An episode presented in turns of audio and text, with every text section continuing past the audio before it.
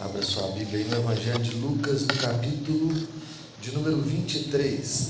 Nós leremos uma história muito conhecida aqui nessa hora. Do versículo 39 ao versículo 43.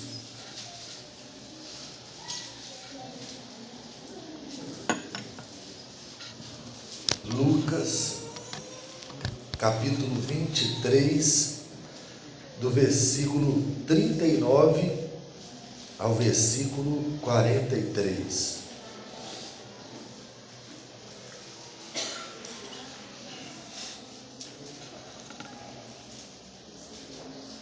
Diz bem assim a palavra do Senhor.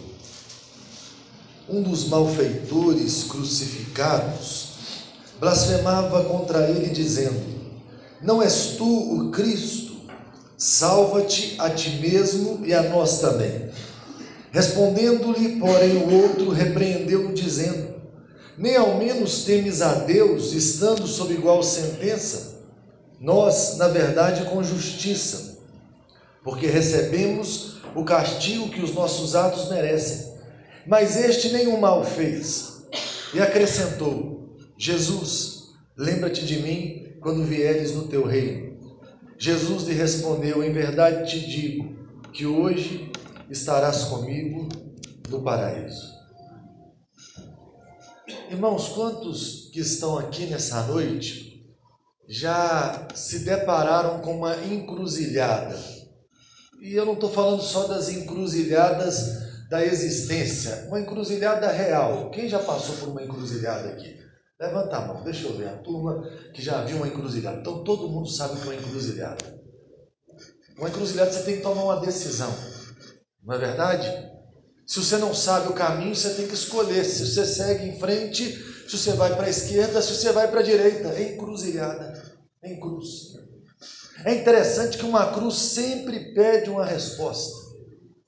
Ninguém se depara com a cruz sem ter que dar uma resposta a essa cruz. E é interessante que essa resposta à cruz, ela é uma resposta vital. Você não dá uma resposta à cruz assim, com a vida toda tranquila.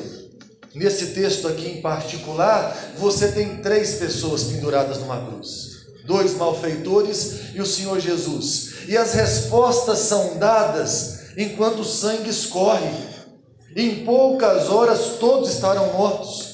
E todos têm que dar uma resposta àquele evento enquanto a vida vai embora. É interessante que a gente tenha a impressão que conosco é diferente, mas nós também temos que dar respostas enquanto a vida acaba. Todos nós.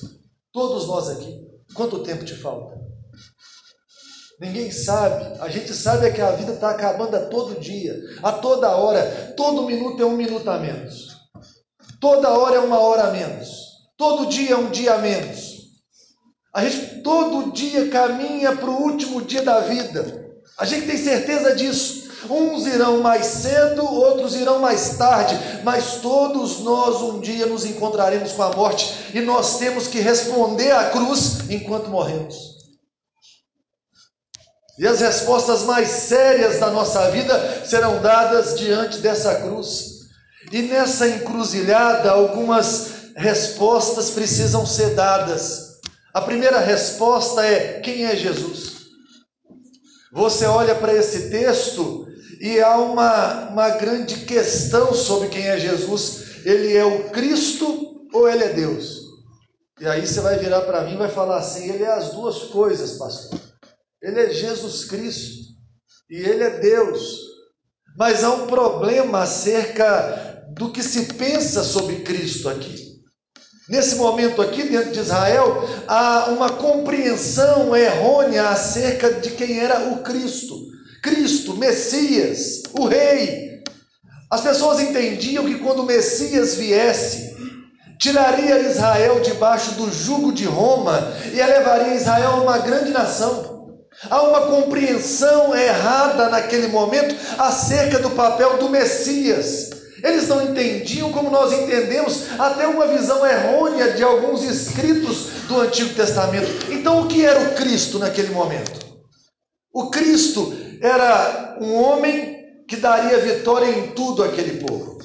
aquele povo não enfrentaria mais problema nenhum, aquele povo não teria mais lutas contra os seus opressores, aquele povo agora seria cabeça e não cauda. Aquele povo agora não enfrentaria mais as lutas da vida. É interessante que parece com o evangelho moderno.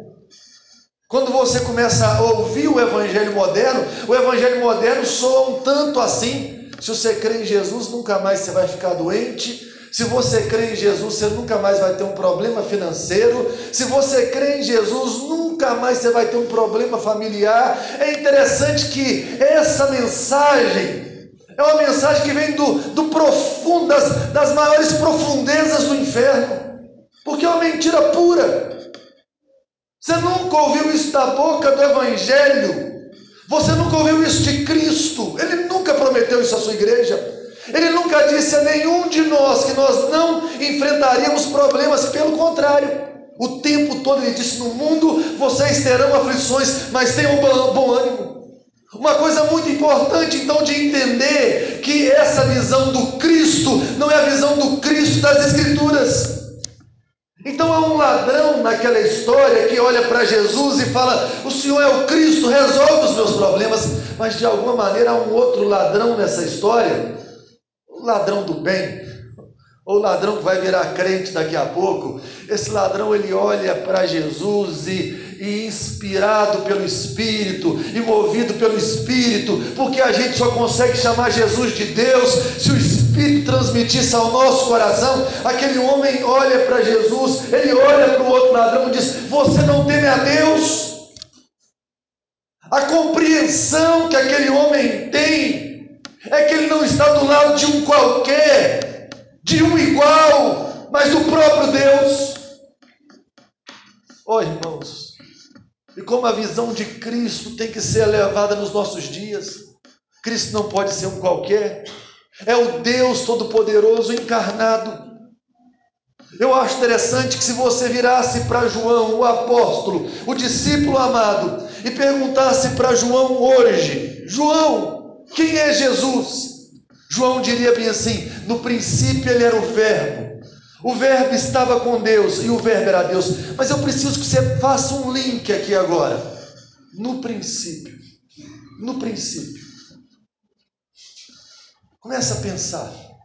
Qual livro da Bíblia começa com esses termos? No princípio. Gênesis 1, 1. João está com essa palavra em mente. Ele fala: no princípio era o Verbo. Como é que Deus criou o universo? Pela palavra. No princípio criou Deus os céus e a terra. Ele começava a chamar e haja a luz e houve a luz. O que que João quer dizer? Ele quer dizer que essa palavra criadora é o próprio Cristo. A palavra do Evangelho de João é a palavra que percorre todo o Antigo Testamento. Toda hora que Deus falava no Antigo Testamento era a segunda pessoa da Trindade, a palavra criadora. E agora ele diz assim: no princípio ele era a palavra. A palavra estava com Deus. E talvez alguém diga bem assim: ah, esse Jesus então é parte de Deus. E João, para que ninguém tenha dúvida, ele diz: não, a palavra era Deus. Ele estava no princípio com Deus, todas as coisas foram feitas por intermédio dele, e sem ele, nada do que foi feito se fez. E para que ninguém tenha dúvida do que está acontecendo, João vai amadurecendo o pensamento e crescendo o pensamento, e ele diz: O Verbo se fez carne e habitou entre nós, e nós vimos a sua glória, glória como do unigênito do Pai. Quem é Jesus? O próprio Deus, a segunda pessoa da Trindade, o Filho de Deus. Quando você pensar em Jesus, se coloque de joelhos. Quando você pensar em Jesus, o adore. Quando você pensar em Jesus, entenda como Paulo entendeu que todas as coisas devem a existência a Ele. E mais do que isso, Ele subsiste todas as coisas. Você está vivo hoje. Tudo está vivo hoje, porque Jesus sustenta todas as coisas. Então aquele ladrão, de alguma maneira, quando ele olha para aquele companheiro da cruz, ele diz bem assim: é Deus que está aqui. Não pense que Jesus é um qualquer. Não pense que você faz um favor a Jesus em estar aqui nessa noite. Ele é o dono da vida e ele merece toda adoração, porque ele é Deus. Mas há uma outra encruzilhada nesse texto. E essa encruzilhada é a encruzilhada de Jesus. Alguém vira para ele e diz bem assim: se o Senhor é o Cristo, salva a ti e a nós também. Salva a ti e a nós também. Eles não sabiam disso. Eu não sei o tanto que você sabe.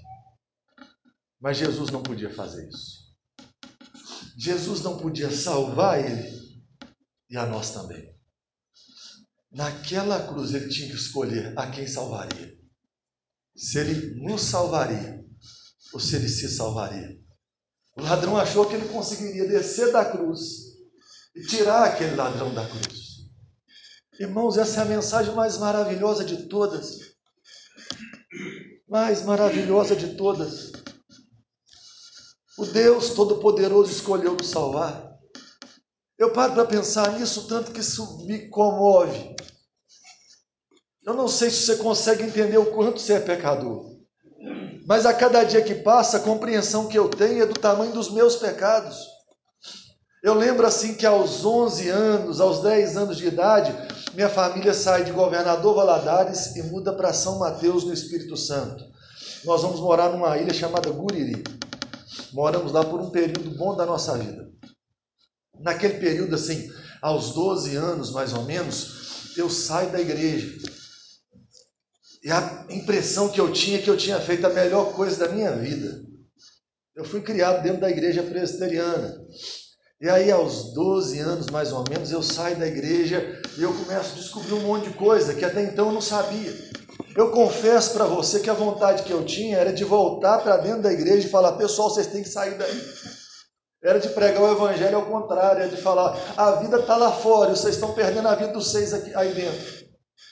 Nesse período assim muito novo, assim eu fui me entregar a todo tipo de sexualidade que eu podia naquele momento ali, que eu conhecia, que estava à disposição, e fui me entregar às drogas, um menino novo.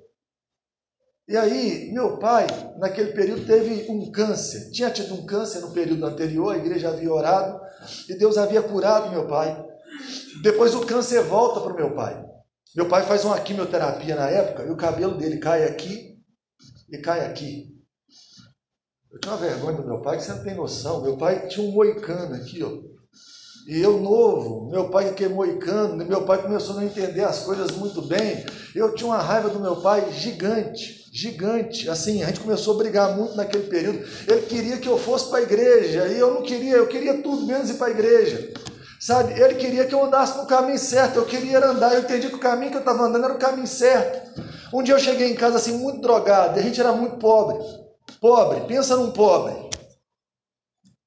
A gente era tão pobre que os pobres da rua chamavam a gente de pobre, né? a gente era muito pobre na época, minha casa, se bobear, era desse tamanho aqui. Minha mãe está aqui, deve ser desse tamanho. Eu lembro de chegar em casa um dia à tarde e meu pai me pediu um copo com água. E eu arrumei toda a confusão naquele dia. Meu pai, num período, ele começou a vender verdura. E você pensa bem assim: meu pai plantava verdura e vendia verdura. Não, ele. Eu não sei nem se, ele, se aquele carrinho de mão era dele. Eu sei que meu pai pegava um carrinho de mão, comprava verdura de alguém e saía no guriri afora tocando campainha vendendo alface, vendendo couve, vendendo o que ele tinha para eu estudar, para os meus irmãos estudarem, para a gente lá em casa comer. Eu lembro disso, do pai fazendo essas coisas. Eu lembro do meu pai fazer esse descalço. Mas eu nunca lembro de eu ter um dia ter andado descalço. Eu não lembro. Eu ando descalço porque eu quero andar descalço. Nem nesse período, eu não lembro de, de não ter passe de ônibus para eu não ir para a escola. Meu pai tinha feito um aniversário e minha tia tinha comprado um chinelo para ele, um Raider. Eu lembro até a marca até hoje. E deu um chinelo para ele. Lembro que o meu pai acho que tinha um sapato ou dois, um sapato e um tênis, alguma coisa assim, que usava para ir para a igreja. Aí eu cheguei em casa muito cheio de droga um dia, ele me pediu um copo com água. E na adolescência a gente acha que sabe de tudo, já viu? A gente acha que tem respostas que ninguém tem. E a gente acha que todo mundo que é mais velho que a gente não sabe o que está falando. Ninguém pode pedir nada para a gente. E ele me pediu um copo com água. Se fosse demais, era eu ir daqui naquela porta ali, pegaria o copo com ele, pra, o copo d'água para ele, mas eu comecei a brigar naquela noite com ele. Comecei a brigar e comecei a xingar. E aí eu saí de casa e meti a mão no chinelo dele, andei até numa esquina que tinha um latão de lixo, e ele chegou na porta, eu falei assim, vem cá buscar esse chinelo. Pô, joguei o chinelo no lixo, no latão de lixo. E eu pensei assim, eu vou dar uma volta. Na hora que eu voltar, eu pego esse chinelo e levo para casa. Quando eu voltei, o caminhão de lixo já tinha passado. Eu queria vir aqui hoje falar bem assim, eu lembro da maior coça da minha vida. Eu não sei se eu apaguei isso da memória, mas não deve ter acontecido. Eu quero ser honesto com você. Eu queria lembrar de um xingamento que só de eu lembrar me arrepiasse a alma, de tão feio que foi. Não lembro, não lembro. O que eu lembro é que no outro dia ele acordou, pegou o carrinho de mão e foi vender a verdura de novo. Já tem muitos anos que meu pai morreu. Quando nós mudamos para cá em 94, meu pai morreu. Eu vim para cá para ele morrer perto da família dele. Muitos anos já. Se eu tivesse uma chance hoje de encontrar com meu pai, se Deus falasse bem assim, 10 minutos com seu pai, eu acho que eu ia pegar lá algum dinheiro que eu tenho, talvez eu vendesse o carro que eu tenho, eu queria contar da minha esposa, eu queria contar dos meus filhos. Meu pai morreu, não era crente. Ele morre num período, eu vou converter em julho daquele ano, vou converter lá na casa de oração. Vou ouvir o Evangelho, Jesus vai tomar meu coração. Meu pai não era crente. Eu cheguei nas madrugadas várias vezes, encontrei meu pai orando e eu todo perdido. Eu acho que eu falava bem assim, ô oh, pai, eu comprei todos esses chinelos, calça um por um, um por um porque nunca mais eu quero, te, quero lembrar que eu te tirei a única coisa que você tinha naquela hora. Mas eu não posso fazer isso. Eu não posso fazer isso. Se você falar bem assim, isso é suficiente para você ser mal falado, eu, eu falaria, é muito suficiente. Isso é suficiente para você ser rejeitado, é suficiente. Mas quando eu olho para aquela cruz, ao invés de Deus me apontar um lago de fogo e enxofre, ao invés de Cristo, Senhor amado, a razão de tudo, o digno, ao invés de falar, já que estou nessa cruz é sua, ele fala: essa cruz é minha, é minha, não é sua. Você vai descer, eu vou subir. Salva a ti e a nós também. Ele fala: Eu não posso salvar vocês e me salvar, eu vou salvar vocês. Ele me salvou naquele dia. E todo crente em Jesus aqui, Ele te escolheu naquele dia. Quando foi é, incentivado a descer da cruz, Ele abraça a cruz. Aquela cruz é dele. Algumas pessoas cantam: desce daí, Jesus, desce daí, Jesus. Não desça. Porque se o Senhor descer, todos nós estaremos condenados. Não desça. Porque se o Senhor descer, o nosso único destino será o inferno. Não desça! Porque a nossa única porta para o céu é o Senhor continuar nessa cruz. O Senhor não merece essa cruz. O Senhor não merece essa maldição. O Senhor não merece esse xingamento. O Senhor não merece os meus pecados. Mas a única forma de salvar o seu povo é o Senhor continuar nessa cruz. E o Pai manda o filho à cruz para que todo aquele que nele crê não pereça, mas tenha a vida eterna. E vem a última encruzilhada. E a última encruzilhada é essa. Salva a ti e a nós também. Deixa a gente descer e continuar a vida. Ou lembra-te de mim quando vieres no teu reino. É interessante. É que a gente tem sempre essa sensação, já viu? De que a vida deve durar mais. Eu nunca vi alguém satisfeito. Não conheço alguém que chegou numa certa idade, a não ser com sérios problemas aí, que falou bem assim: tá bom, tá bom, já dá para morrer. Você sempre tem uma razão para viver um dia mais. Você é novo, você pensa, eu quero crescer. Você cresce, você fala, eu quero namorar. Você namora, você pergunta, tá bom, já namorou para morrer? Ele fala, não, agora eu quero casar. Aí você casa, fala, tá bom, casou para morrer? Não, agora eu quero ter filho. Aí você tem filho, você fala, tá bom, pode morrer? Fala, não, eu quero ver os meninos crescer. Aí os meninos crescem, você fala, tá bom, para morrer? Fala, não, agora eu quero ser avô. Aí você, avô, tá bom, não, tá bom, não, deixa eu aqui, sabe? Tem problema com esse negócio chamado morte, ninguém quer. Hora nenhuma quer parar. A gente quer toda hora que continue, sabe? Na hora, na última hora, você fala, deixa continuar. O grande legado da gente é a vida. Aí eu fico pensando que é só o Espírito Santo para falar o coração daquele homem. Porque um homem olha para Jesus e ele fala bem assim: Ah, não importa descer daqui, não. Lembra de mim quando o Senhor vier no seu reino. Lembra de mim. Coisa mais importante é ser lembrado do Senhor, não que o Senhor vier no seu reino. Lembra de mim. Quando o Senhor chegar, chegar no paraíso, e aí ele ouve a coisa mais bendita do mundo, que é a mensagem para todos os crentes aqui nessa noite. E pode ser para você que entrou aqui descrente, se confiar sua vida a Jesus Cristo. Ele ouve bem assim: ah, um dia você estará comigo no paraíso. Ele não ouve isso. Ele não ouve assim, um dia você será salvo. Não, ele não ouve isso. Ele ouve bem assim: hoje mesmo estarás comigo no paraíso. Essa é a mensagem de Jesus para quem crê nele. Não é a mensagem de ter a vida eterna, ainda que seja uma verdade da vida eterna plenamente, um dia nos invadir.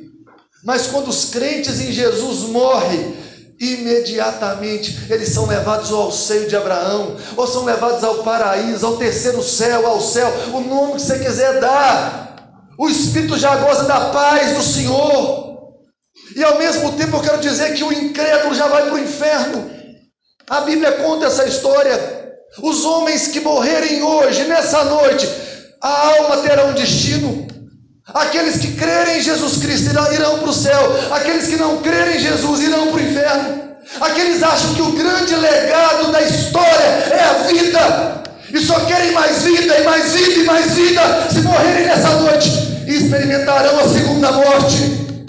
Mas aqueles que olham para Cristo e falam: o que importa é que o Senhor lembre de mim no paraíso, o que importa é te conhecer mais. O que te importa é ser cheio do Senhor. O que importa é andar nos seus caminhos. O que importa é te amar, é ser amado pelo Senhor. A palavra de Deus para você: hoje ainda estarás comigo no paraíso.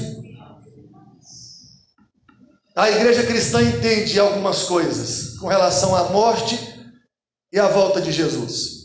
Nós entendemos que todo homem que morre hoje, o espírito volta ao pó, o corpo volta ao pó e o espírito vai para Deus. A gente chama de estado intermediário. Quer dizer, todo mundo que morreu, até que Cristo venha, o corpo está no pó e o espírito está com Deus. Mas quando Jesus vier, a Bíblia fala que ao soar da última trombeta, os que estiverem mortos ressuscitarão, o mar vai entregar seus mortos. Vai chegar uma hora, uma hora de glória, a corrupção vai dar lugar à incorrupção. Sabe, nós fomos semeados em vergonha, nós seremos ressuscitados em glória e majestade. Hoje nós existimos como filhos de Adão. Quando ressuscitarmos, sabe, o nosso representante é Cristo. Eu quero dizer uma coisa para você: existe uma mensagem de Deus para a sua vida hoje, uma mensagem para o paraíso. O céu pode ser aberto nessa noite para você. O que, que você tem que entender? Qual é a mensagem que Deus diz para você? Você precisa crer no Senhor Jesus. Você precisa confiar a sua vida a Jesus Cristo. Você precisa entender que a sua força não te salva, que o seu coração não te salva, que o seu amor não te salva, só Cristo. Você precisa entregar totalmente a sua vida ao senhorio de Jesus. Ele vai mandar todos os dias. Ele vai ser o dono todos os dias. E Ele vai ser seu Salvador maravilhoso. E aí, meu amigo, se Ele não chegar nos próximos 100 anos, todos nós morreremos, possivelmente. O menino mais novo aqui, nos próximos 100 anos, possivelmente estará morto. Ao menino mais novo, se ele tiver Jesus na vida dele, ele habitará no paraíso. O homem mais velho habitará no paraíso. Mas se o Senhor voltar antes disso, se o Senhor voltar hoje, todo aquele que confia em Jesus habitará por toda a eternidade no paraíso. Sabe por quê? Porque um dia olhou para aquele homem pendurado na cruz e ao invés de achar que ele era simplesmente a solução de um problema imediato, entendeu que ele era a solução para todas as coisas da sua vida. Jesus não é mais uma das coisas que você precisa, Jesus é a única coisa que você tem. A única coisa, e você se agarrou a Ele de todo o seu coração, e a palavra dele para você é: não é um dia estar no paraíso, hoje ainda estará no paraíso. A minha pergunta para você aqui agora: você vai embora hoje. E se a morte chegar? Todos nós estamos nessa encruzilhada. Nesse exato momento, a vida está indo embora para todo mundo. O sangue está escorrendo aqui, ó. E todos nós estamos morrendo aqui hoje. Quem é Jesus? É só alguém que soluciona um problema seu o seu Salvador e seu Deus. Quem é Jesus? Aquele que deu a vida por você.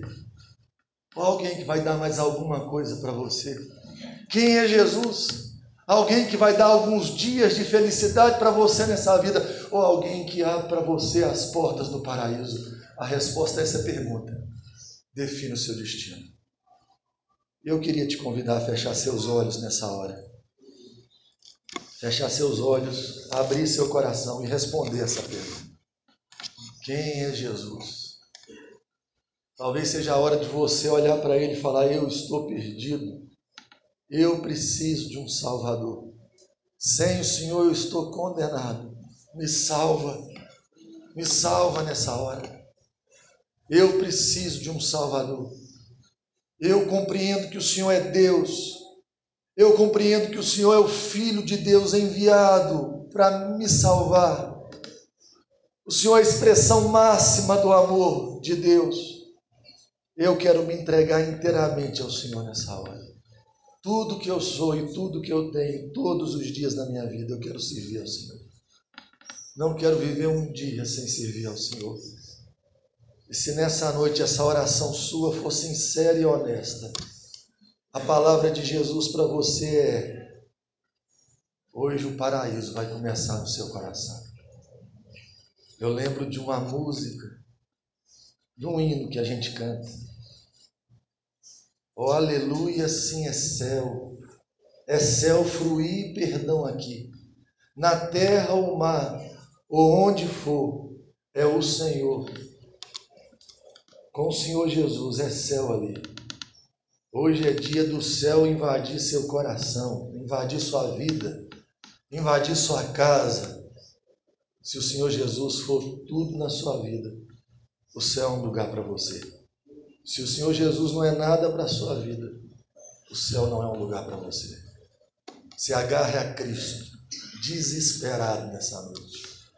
Olhe para Cristo e diga a Ele: Eu só tenho o Senhor. O Senhor não é tudo que eu preciso, o Senhor é a única coisa que eu tenho. A única coisa que eu tenho. Eu te imploro, tenha misericórdia de mim. Eu sou um pecador.